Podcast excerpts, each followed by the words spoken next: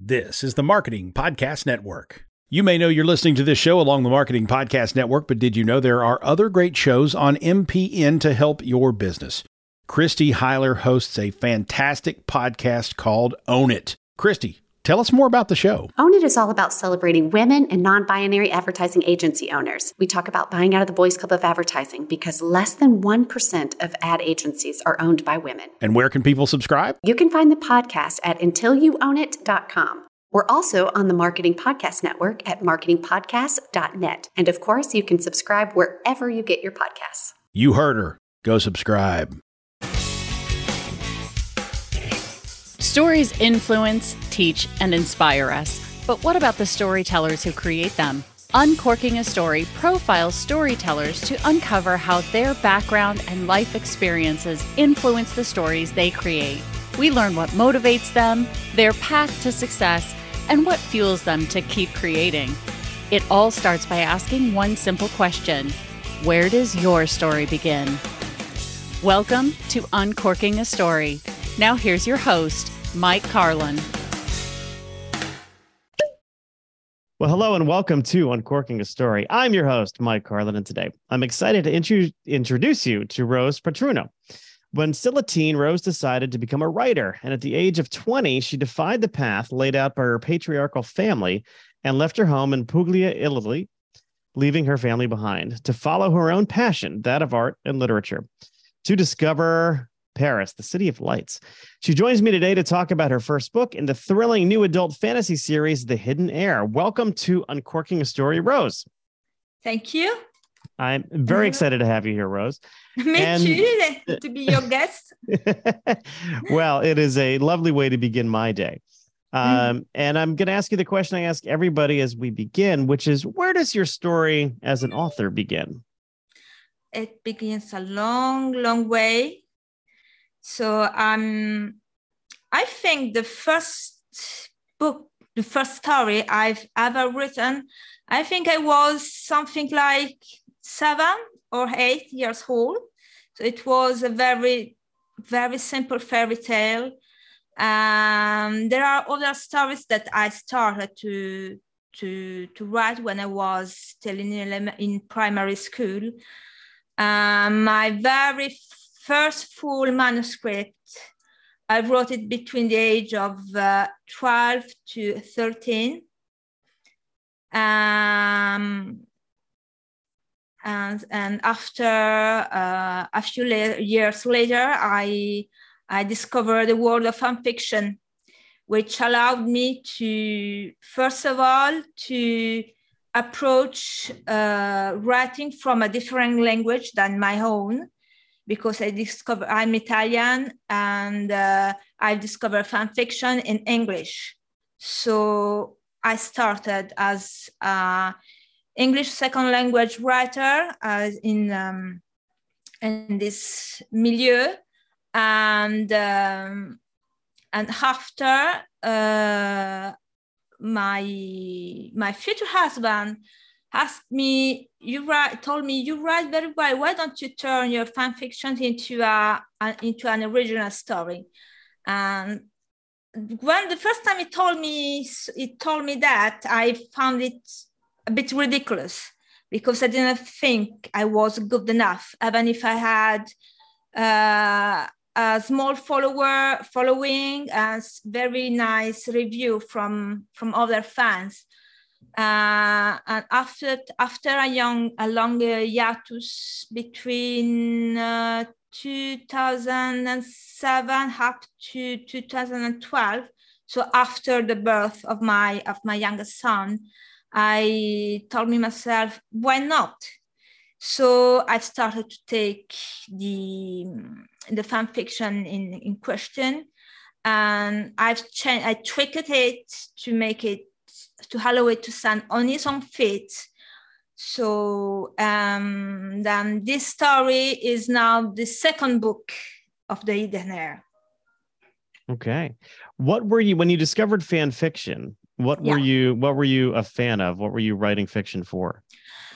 Okay, so I started writing fan fiction about the about Magic Knight Rayearth, which is a which is a manga by by Clamp, with a very very known, well-known group of four women.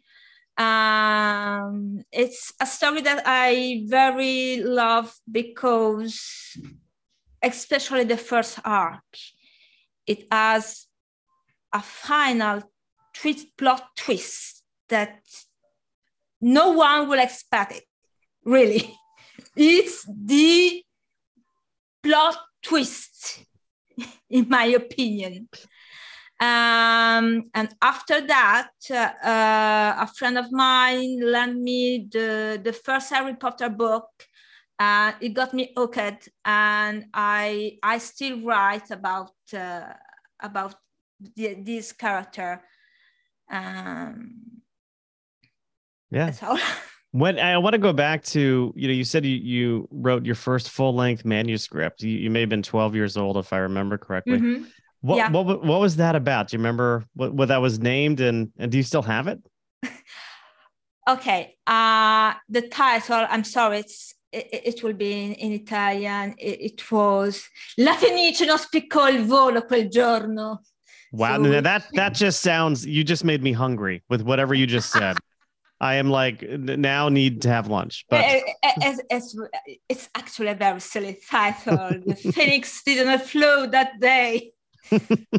uh, so it's it, it, was a very um, a naive story from a certain point of view because it was about this princess and her rebel sisters, and one of them have to be who have been to become the the, the, next queen. Um, both of them fell in love, and there was some etc. But even at that some at that uh, young age, I I could see that I what I will look at in my story were more than the what you could see in the surface because if if the plot was sim- simplistic at the same time the in the second part of the book the the reader realizes that the Habil sister was actually manipulated by the by the enemy of the kingdoms to destroy her family, conquer her kingdom, etc. And there was some betrayal also from the people she she think she thought she loved and that loved her and had her best interest in her. And this is something that that slowly is still in there in my stories. The, the multi-layer lecture of a plot, something that is simple at the first glance, but you need to scratch under the surface to see that there is more actually, and it's not that simple. It it seems like a very um, smart plot for somebody who's 12 years old. Thank you. well, anyway, I'm thinking about taking the story, reworking it with the the exp- with 30 and plus more uh, years of experience. Um, probably it will have an, a better title that that one that the first one. um, I know a big part of your own personal story is when you decided to leave, you know, leave your home um, and a very patriarchal family behind. Can you just tell us a little bit about what your family life was like and what the expectations they had for you before you left home? um, well, it was, as, as I say, it, it, it was very patriarchal, but it was very okay because on the surface it didn't, didn't look like that and it took me a very long time to to realize what that I was in that situation because I, it was as if I had the, the, some blinders in front of my eyes. Um, so it was it in my family. It was me, and I have an older brother. Um, when when I was when we were both at home, um, it was me who have to do all the course or, or course of chores. With You know, house yeah. cleaning, Yeah. cooking, etc. Um, and I remember my brother had one task task to do at home every day, which is throwing out the garbage. You know, it, it was very simple. He had to take the garbage bag, go down to the turn around the corner and drop it at the, at the in the garbage can, uh, garbage can, and it was the he was done, and he never did it. And in the end, it was me who have to do his chores. Um, and then uh, the the the, the, the other thing is that uh, uh, my my family, especially my mother's uh, my mother's family, they are all in the uh, in crops, so especially vegetables. Uh, so it was sort of expected that I would follow my mother's uh, footsteps. So uh, go with her working, uh, picking grapes, cherries, uh, potatoes, uh, zucchini, you think, uh, or everything. But actually, uh, I wanted to be a comic artist. I wanted to draw comics because it allowed me to join my two passions, which were storytelling and, and drawing. Um, so when when I during my last year of high school, because I managed to get to go to high school unlike my most of my cousins, um, I looked for a school that would allow me to realize this dream, and um, and I found one which is, which was in Jesi, which it was a town, a city I'd never heard of, but I told myself, Jesi looked like a city that my uh, parents would allow.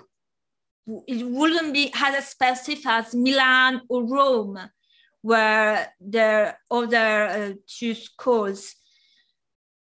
Uh, so when I talked about my this project of mine, my mother looked at me and said, "Okay, but you you have to pay for it, and you have to find yourself a job, and save your money to go there."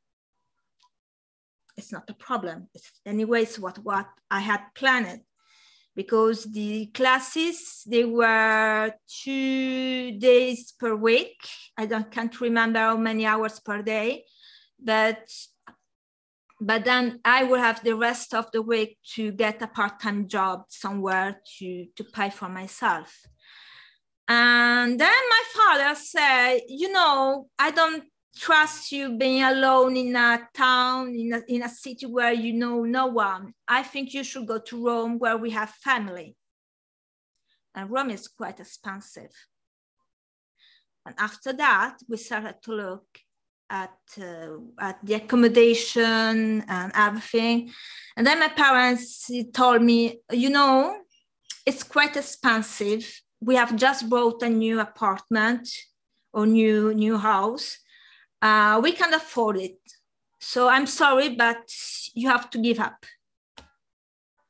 Um, when for my brother, he, wa- he is in the uh, an army officer, so he as well he have to to travel a lot to go outside in the.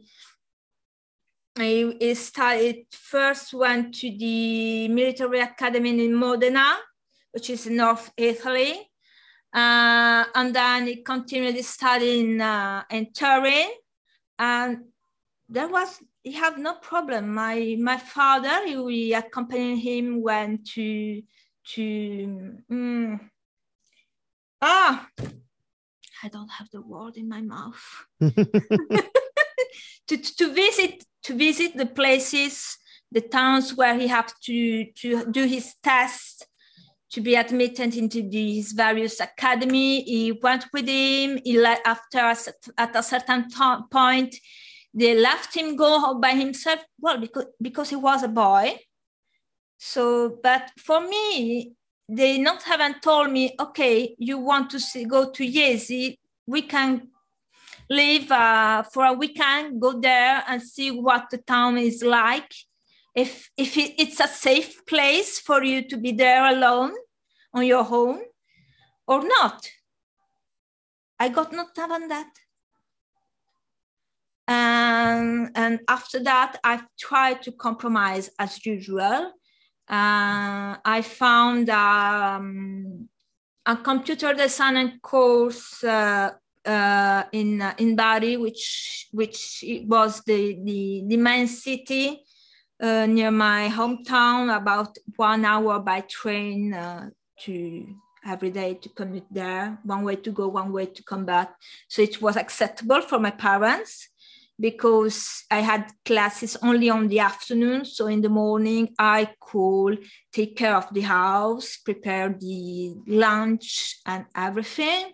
And then on my return, I wouldn't be too tired to help out in the house and uh, doing the chores, etc. Uh, but after that, I started to look for a job in this field and I couldn't find anything. Uh, and my parents, especially my mother, they made me feel like a failure because I couldn't find a job in the in the field I've started with. And it got to a point where I knew I had to leave if I wanted to keep my sanity. I tried to leave the first time in 2005. I went, I tried to go as to, to go as an au pair in uh, England, but it didn't work. I did it that twice. Uh, after I returned, it was very, very hard. My parents were very, very hard. They really made me feel like I was a failure. I will never succeed in my life. I will never be able to accomplish anything in my life. Uh, it got to a point where I got physically sick with very, very strong headache um, the, the neurologist couldn't find any, any physiological reason for that. Uh, to help me through, they gave me, it was antidepressant, I think, or mm-hmm. anxiolytic, I can't remember which one, which was, it was one of the two. And I knew I was really spiraling down and down. That was, I was approaching the bottom of my life and then uh, suddenly one day, I received an email from the man who is now my husband. Um, we started to, to, to chat and I was expecting nothing more than a, than a friendship from that. Um, and then a few months later, he came to visit me in my town uh, you can say it was almost love at first sight. and uh, um, after he left, uh, he told me, I come to visit you in your town. Why don't now it's your turn to come and visit me in Paris? So he sent me a train ticket, a one-way train ticket because uh, it was I was supposed to stay one or two weeks. I didn't know. I then come back on my own, and I never come back. I didn't come back home. You've been there ever since. no, no, no. I, I, I still go back home in Italy, but it's just for the holidays. Mm. Um, and it really helped me flourish because even if I didn't plan to stay long for a lot for a lot of time, it, it really put an effort to to understand me, to give me the opportunity to explore my passion, to to learn to learn more about the first winter I spent uh, in, in Paris, I had the drawing class, painting class, uh, I did watercolor, uh, sculpture, um, and then the next year, because when I arrived in France, I barely know how to say hello, thank you in French. Um, the next winter, uh, where I was, I could speak a bit more French. I decided to get into theater class, into back into acting because that was also one of my of my passion. And the fact of forcing myself to learn by heart a text in the language and try to pronounce the words as best as possible it helped a lot uh, it helped me a lot it um, all these activities helped me to surround myself with like-minded people which was something that i didn't have at home did um did you find as you were spending more time as you started spending time in in Paris that your headaches went away? Pardon? Did you find that you started to feel better that your headaches went yes. away? Yes, yes, because um because I not only I have this more stimulating environment around me, but I also had a different life uh, uh, style lifestyle here. Because my husband he had the habit to go every he had the habit to go every night every evening to the gym. So i had to go with him uh, it, it, was funny because we only have to to cross the road to get to the gym. Uh, and so the the fact that i from one side i was uh, intellectually stimulated uh, from the other side i had a more active, physically active uh, lifestyle with a different um, uh, with, with a different um, diet because I didn't eat this in the same way as I did in Italy. And all these things slowly but surely allowed me to, to feel better. Uh, I remember I had brought my medicine, my, my, my medicine with me from Italy uh, from my at age. Uh, I think I talked him once or twice during the first the first one or two months, and that then it was over. And the day they they they, per, they perished, they weren't good anymore, and I had to throw away. It was so liberating because it was like closing a chapter. A definitive close of a chapter of my life. Mm-hmm. And from that that moment there, there were only good things for me ahead. How did um, the relationship you had with your mother and father change after you left home? Um, it didn't change right away. It took some times because uh, at the very beginning i called them uh, more than once a time uh, more than once per day every day uh, every time it was one hour uh, one hour long calls. And um, and i didn't see the issue back then at the begin at the very beginning. I started to see the issue after i myself become a mother um, because my oldest son has some some issue um, my my mother always told me oh don't worry it's just late. He'll, he'll just he'll learn to to to speak properly once he starts school. Don't worry it's it's normal.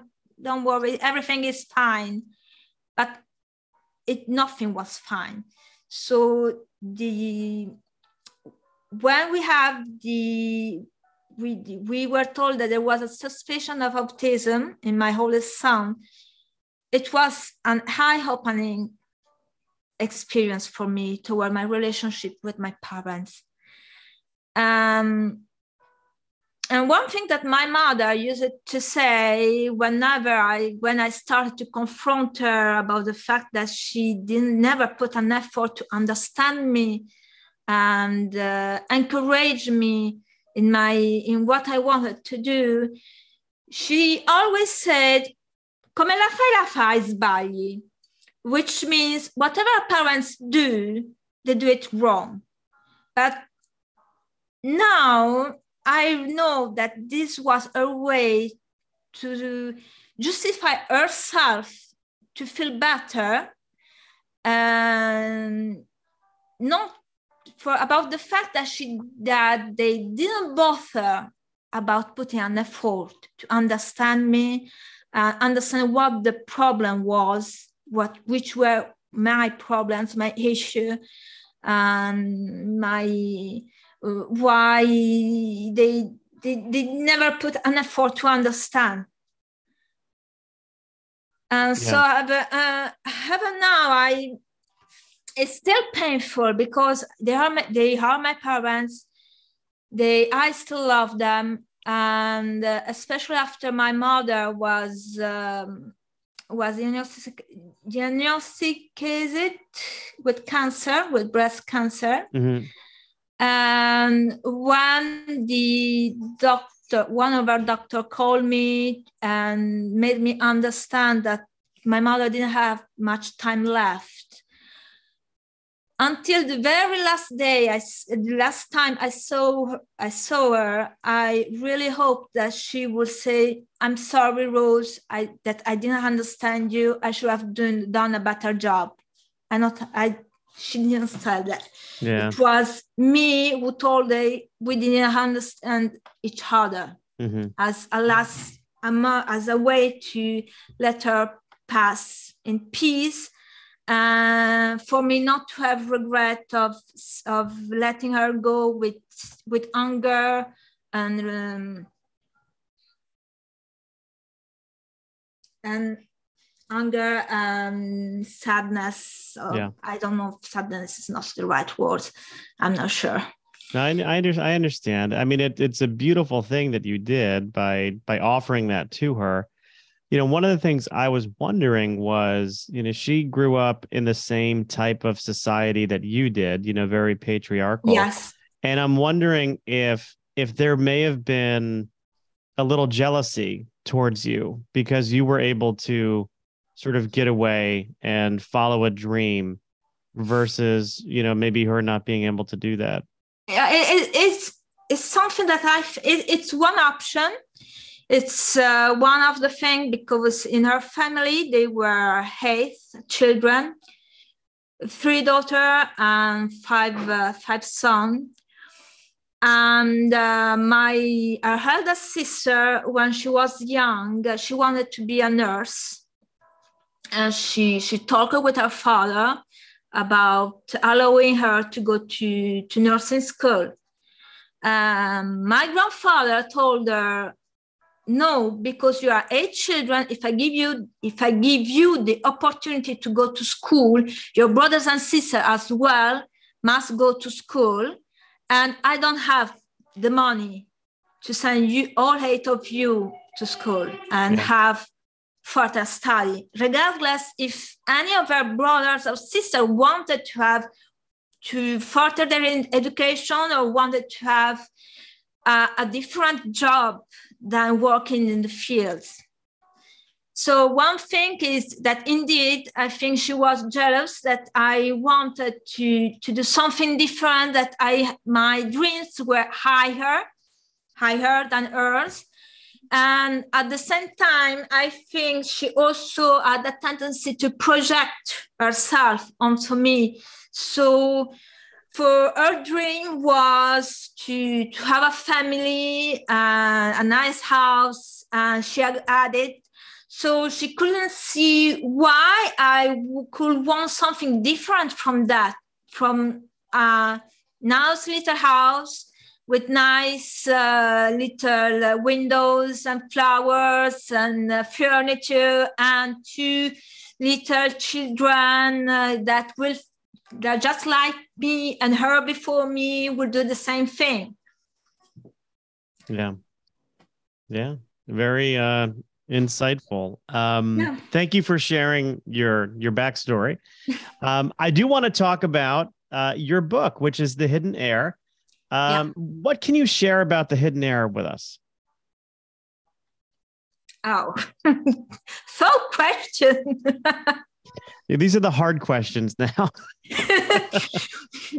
well, um, as, as I said, as I said, it's it's uh, Inga's journey sort of mirrors mine, my personal journey in this quest of uh, of finding her, her own path for from her family, different from the one that she, her mother planned from her, and. Um, and as I say, and it's a contemporary fantasy.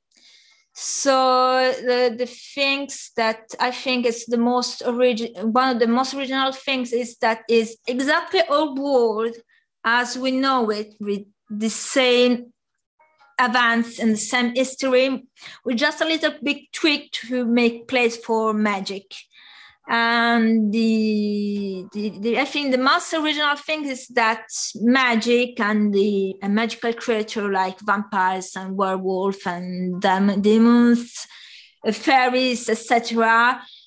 They are out in the open. Everybody knows about them, and they are sort of integrated into society. There are uh, laws that um, ah, regolano Ah, that um, allows the, the this cohabitation between normal people and those with magical powers. And because of that, it doesn't mean that it's a perfect society because uh, Inga herself is is a victim of this of prejudice against magic because let's not forget that for for a very long time that we have the the the witch hunting since the middle ages so it's some things are hard to to forget and to to put aside. So in a way we can i can say that uh, what Inga experienced the, this, um, this issue she, ha- she has can be seen as a metaphor for all kind of prejudice we see nowadays in, mm-hmm. in the world. Yeah. And this is uh you you meant this to be a, a series. So this is the first yes. book in the series. Um when um do you know do, do you have an ending for the series yet? Do you know where yeah, it's going? The I know where the story is going. I I have four book planned. I'm currently writing the third one. I mean the, uh, the writing the first draft of the third book. The the fourth book is uh, is still uh, uh an idea, a general idea, but we, which is more quite developed. And recently I had a, a small novella to, to, that should take place between book three and four. Um, and then there is uh, a side story that um, is a sort of bridge between this series to another series that I'm planning to to write. And it seems like kind of given this given the topic you know, anybody who is interested in in books you know like the harry potter books seems mm-hmm. like that would be uh they'd be an audience for this. Is that right? Yes. Maybe but, but more but more for adults right? Yes yes because well harry potter is followed the the protagonist from the through middle school to high school but after that, learning is not over. There is there are the college years, even if mm. there is no in the Harry Potter uh, world, there is no university of magic. right. Well, this is very exciting. Um, where, uh, you know, once the book comes out, and this will air after your launch date, um, where can people go to buy uh, your forthcoming book, The Hidden Heir? It can be found. It will be found on um, on Amazon because I'm I'm self publishing. Uh, I, I, if I'm not mistaken, uh, library, libraries and bookstore can should be able to to order them to order it as well, uh, but mostly Amazon, both uh, ebook and uh, paperback. Very good. So Amazon.com. We'll be sure to put a link to the book in yeah. our show notes, um, along with any ways in which people can contact you. I assume, Rose, you've got some social media accounts that you can share with us? Yes. Yeah, so you can find me on, on Facebook. I have created an author page. Uh, you can find me on, on, on Twitter, um, Instagram. Um, what else? I think that's everything for now. I think I should have still have a Tumblr uh, account, but I have to use it in ages. Well, then of course there is your website, which is uh, Rose. And the website, yes. obviously. Yes, we'll put all of the the ways in which people can can contact you in our show notes, so people don't feel like they have to write it down right now. Rose, thank you so much for stopping by, uncorking a story, and letting me uncork your story. thank you, and have a nice day. You too.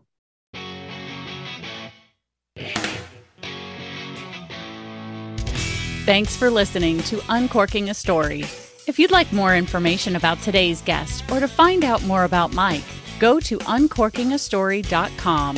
If you enjoyed the show, please subscribe, rate, and review us at Apple Podcasts, Spotify, or wherever you get your podcasts. Tune in every week to hear Mike Carlin uncork a new story.